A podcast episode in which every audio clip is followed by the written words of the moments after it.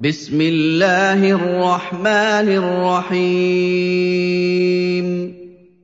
لا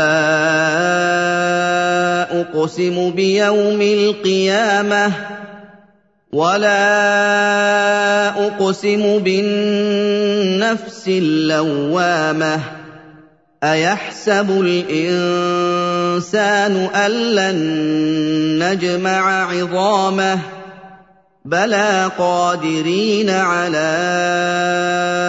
ان نسوي بنانه بل يريد الانسان ليفجر امامه يسال ايان يوم القيامه فاذا برق البصر وخسف القمر وجمع الشمس والقمر.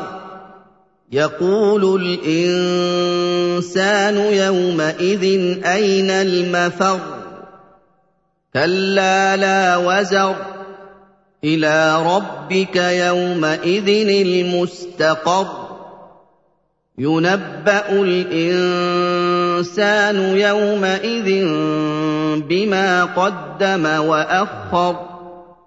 بل الانسان على نفسه بصيره ولو القى معاذيره لا تحرك به لسانك لتعجل به ان علينا جمعه وقرانه فاذا قراناه فاتبع قرانه ثم ان علينا بيانه كلا بل تحبون العاجله وتذرون الاخره وجوه يومئذ ناظره إلى ربها ناظره ووجوه يومئذ باسره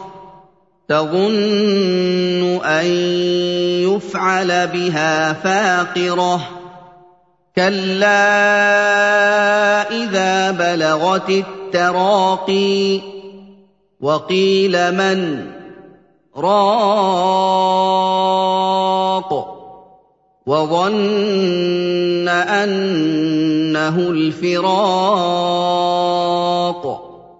والتفت الساق بالساق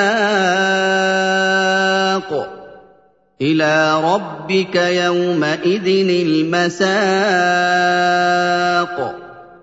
فلا صدق ولا صلى ولكن كذب وتولى. ثم ذهب إلى أهله يتمطى. أولى لك فأولى ثم أولى لك فأولى. أيحسب الإنسان أن يترك سدى؟ ألم يك نطفة من مني يمنى؟ كان علقة فخلق فسوى فجعل منه الزوجين الذكر والأنثى. أليس ذلك بقادر على